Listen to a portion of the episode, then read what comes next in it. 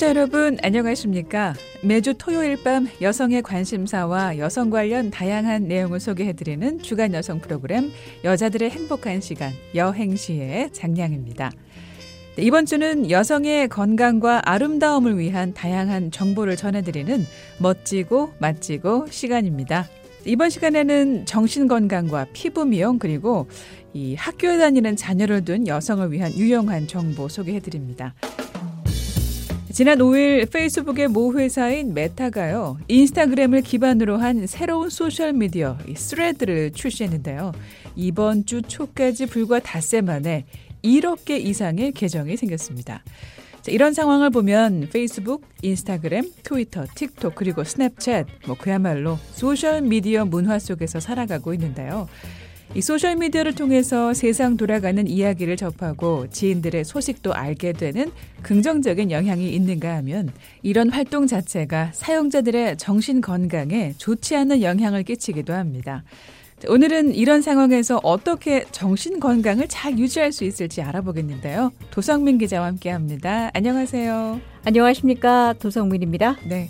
자, 오늘은요, 이 소셜미디어가 대중화하면서 더 자주 듣게 되는 용어에 관한 이야기 좀 해보도록 하죠. 바로, FOMO. 아시죠? 네. 이 말은, 어, 놓치는 것에 대한 두려움이란 뜻이잖아요. 네. Fear of missing out. 첫 자를 써서 F, O, M, O. 이렇게 되는 건데요. 네. 이게 무슨 말이냐면 음. 다른 사람들의 그 소셜 미디어 게시물을 보면서 네. 뭐 그러니까 뭐 누가 파티를 열었거나 뭐 아주 여행을 갔거나 음. 지인들하고 식사를 하는 사진 같은 거를 보면 음. 게시물을 올린 사람이 뭐 의도한 거는 아니지만 네. 이걸 보는 사람들이 종종 소외감을 느낀다는 겁니다. 아. 비즈니스 전문 소셜 미디어인 링크드인이 2018년에 조사를 했는데요.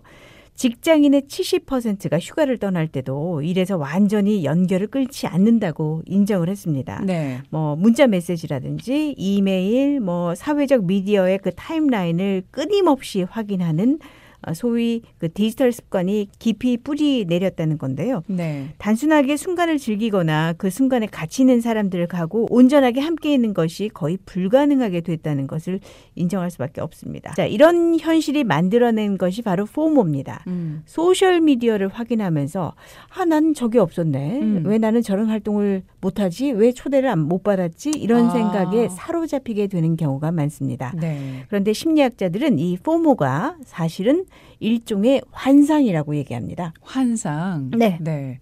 사실 이 주제는 저희 여행시에서 한번 다룬 적이 있었는데요. 오늘은 이전에 전해드렸던 포모에 관한 좀 추가된 업그레이드된 내용이라고 보시면 될 것 같아요. 네. 자, 여성 전문 미디어인 우먼스 월드가 있습니다. 10% 정도의 기업가라는 음. 책의 저자인 포모 사피엔스라는 팟캐스트 운영자가 있습니다. 패트릭 맥기니스신데요. 네. 어, 이런 얘기를 했습니다. 아, 포모, 이 놓치는 것에 대한 두려움은 달리 말하면 우리가 다른 사람들이 즐기고 있다고 믿는 그런 재미를 과도하게 이상화하면서 생기는 감정입니다. 음. 이 과도한 감정은 소셜 미디어 같은 뭐 조금은 비현실적인 이미지에 의해서 자주 생기는데요. 네. 그 결과 내 삶은 뭔가 부족해, 뭔가 빠졌어 이런 걱정과 불안에 빠진다는 겁니다. 상대적으로 어떤 소외감, 외로움, 두려움을 느낀다는 거죠. 네. 뭐 과도한 생각으로 만들어진 감정 때문에 그것도 나와 실제로는 상관이 없는 것 때문에 내가 불안해진다는 거잖아요. 맞죠, 맞습니다. 네. 자, 실제로 소셜 미디어 사용자들 가운데 이런 불안을 겪는 사람들이 있다는 건데 음. 그런데 그러면은 이 FOMO를 어떻게 극복할 수 있을까요? 생각보다 아주 사소한 행동으로 이런 감정을 없앨 수가 있습니다. 어. 일단 그 소셜 미디어 앱을 휴대전화 그 바탕화면 홈 음. 화면에서 폴더 안으로 좀 넣는 겁니다. 안 접, 보이게. 네네. 접근하기 좀 귀찮게 만드는 건데요. 음. 이게 실제로 좀 도움이 된답니다. 네. 눈에 안 보이면 그럼 방아쇠 그러니까 나를 자극할 근거로부터 더 멀어지게 한다는 겁니다. 네. 또 다른 전문가는요. 나한테 이 포모라는 감정이 찾아왔을 때 공감 능력을 최대치로 올리라고 조언합니다. 음. 그 남의 행복을 공감하는 것은 부러움의 감정에서 좀 자유롭게 만들고요. 또 자신에게 중요한 문제로 초점을 돌리게 만드는 가장 빠른 방법이라고 얘기합니다. 어, 공감력이 또 여기서도 영향을 발휘하네요. 네네. 자, 여기서 포모와 반대되는 정신 활동이 필요합니다. 반대되는 아, 정신 네. 활동이요. 바로 이 놓치는 것에 대한 즐거움이라는 말이 있습니다. The joy of missing out이라고 줄여서 조모라고 하는데요. 네. 이 조모가 포모의 해독제다 이렇게 표현하면 좋을 것 같습니다. 음. 기본적으로 그러니까 지금의 상태, 삶에 만족하는 것에 관한 그런 얘기인데요. 네. 그 우리가 자신을 다른 사람과 비교하는 것을 멈출 때 부러움에서 벗어날 수 있습니다. 흥미로운 사실은요. 세계에서 가장 행복한 사람들로 알려진 그 스칸디나비아 국가들, 그러니까 노르웨이라든지 스웨덴, 덴마크 같은 나라들이 어, 이 나라 사람들이 이런 사고 방식 또 일상을 유지한답니다. 어, 행복 지수가 높은 나라들이잖아요. 그렇습니다. 이 조모 운동을 주도하는 한 전문가의 책을 인용해서 설명을 했습니다. 이 나라 사람들은요. 사회적 활동을 조절하면서 삶의 균형을 유지하고 또 그로 인해서 즐거움을 느낀다고 설명했습니다. 음. 실제로 그 적극적인 취미 활동, 예를 들어서 뭐 독서 모임을 한다거나 뭐 정원 동호회 활동을 한다든지 이런 것들을 적극 추천하고 있습니다. 네. 자, 정신적인 활동으로는 어떤 게 있을까요? 조모 운동가들은 이거 한번 해보라고 어, 실천해보라고 권하더군요. 네. 그러니까 매일 하루를 마무리할 때 나한테 가장 생기를 주는 활동이 무엇이었는지 음. 생기를 뺏는 활동이 무엇인지에 대해서 스스로 질문을 하라는 겁니다. 네. 이런 질문에 스스로 답을 하면서 나를 기쁘게 하는 활동을 반복적으로 인식하게 되고요. 무의식적으로 더 만족스러운 활동으로 삶을 채우게 될 수 있다는 겁니다. 음. 보통 사람들은 이런 작은 것들이 얼마나 많은 기쁨을 가져다 줄 수 있는지 깨닫지 못하고 있다고 지적을 합니다. 네. 그리고 또 다른 그 조모 전문가의 좋은 한마디가 상당히 설득력이 있는데요. 네. 그 소셜 미디어에 올라온 그 남이 하는 경험을 못해서 포모를 겪는 사람들이요. 음. 그 대신에 사랑하는 사람과의 순간을 놓칠 수 있다.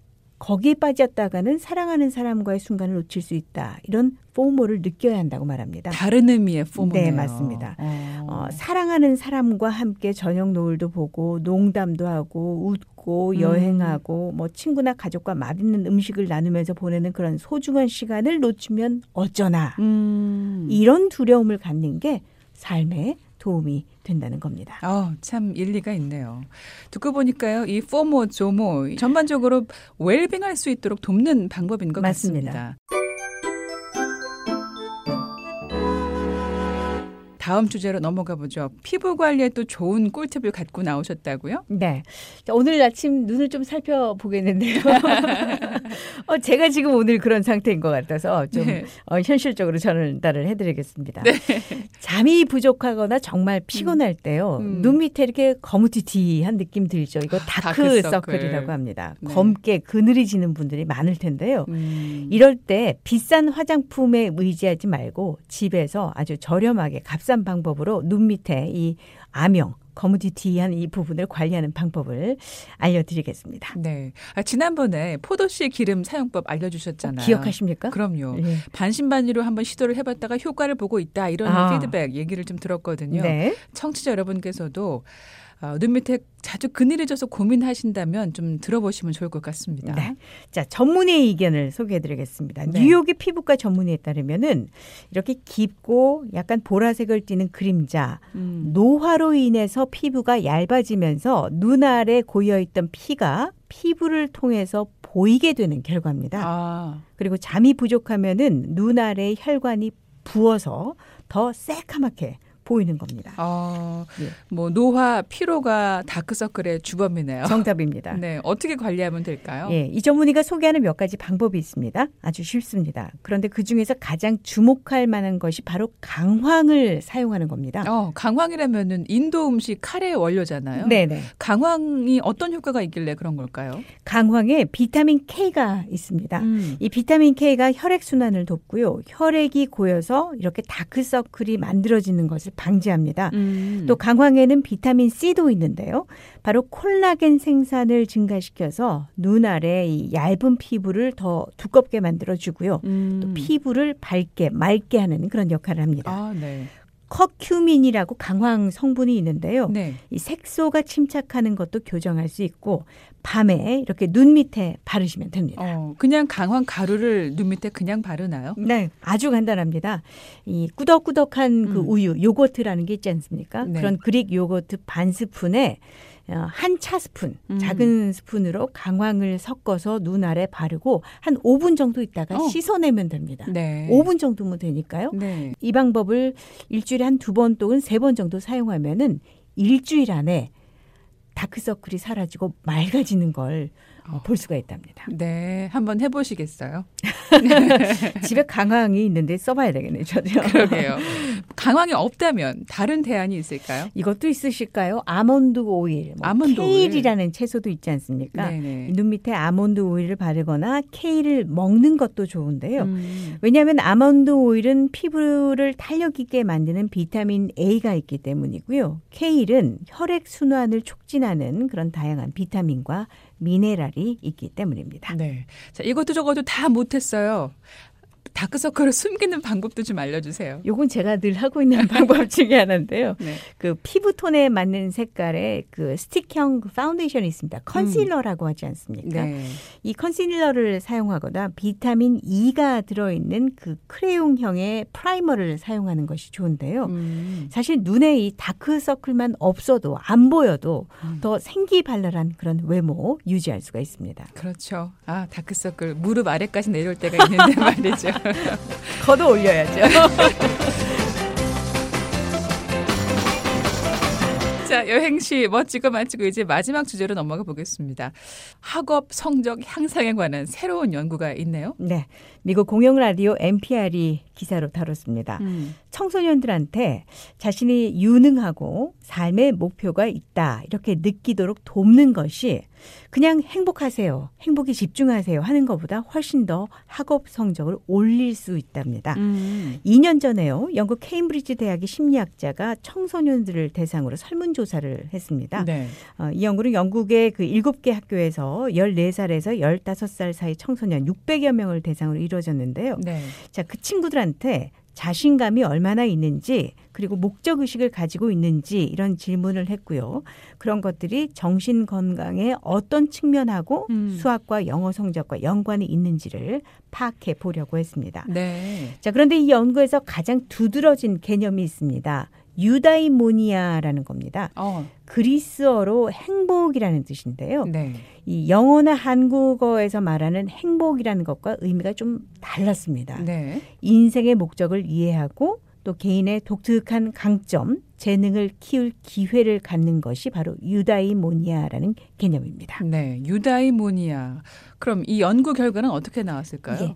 자, 수학에서 뛰어난 성과를 보이는 아이들은 이 유다이모니아의 수준이 50% 정도가 더 높았다는 걸 발견했습니다. 음. 자, 이 친구들은요, 더 높은 목적 의식, 의미, 만족감 그리고 능력을 갖고 있었습니다. 네. 그런데 이 연구는 그저 학업 성적과의 연관성만 보여주고 있지 뭐 실제로 성적을 향상시키는데 도움이 되는지 이 부분은 보여주지 못했는데요. 네. 연구하는 그 규모가 비교적 좀 작은 편이었고요. 실제로 성적을 향상시키는지를 입증하지는 못했습니다. 네. 하지만 그 그동안 목적 의식과 능력이 청소년들에게 어떻게 동기를 부여하는지 살펴보는 다른 연구가 많았는데요. 그런 연구 결과를 뒷받침한다라고 얘기할 수 있습니다. 네.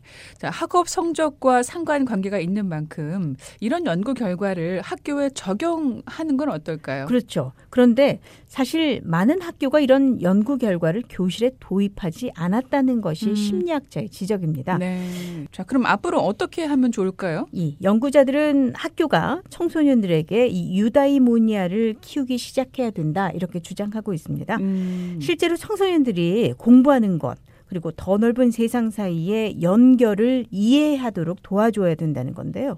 이것이 청소년들에게 그들의 관심사와 개인적 목표에 무슨 의미를 가지는지 이해하도록 도와주어야 된다는 겁니다. 네. 그러면 그들이 배우는 것과 그들이 인생에서 하고 싶은 일 사이의 연결을 이해하는데도 도움이 될 것이라는 얘기입니다. 자, 이번 주 여행시 멋지고 맛지고 시간에는요. 소셜미디어의 악영향을 없앨 수 있는 조모에 대해서 알아봤고요. 또 다크서클 없애는 방법 끝으로 유다이모니아와 학업 성취 관계에 대한 내용 다뤄봤습니다. 지금까지 도성민 기자였습니다. 수고하셨습니다. 감사합니다. 네, 저는 다음 주 시간에 또 다른 이야기로 여러분 찾아뵙겠습니다. 지금까지 장량이었습니다. 고맙습니다.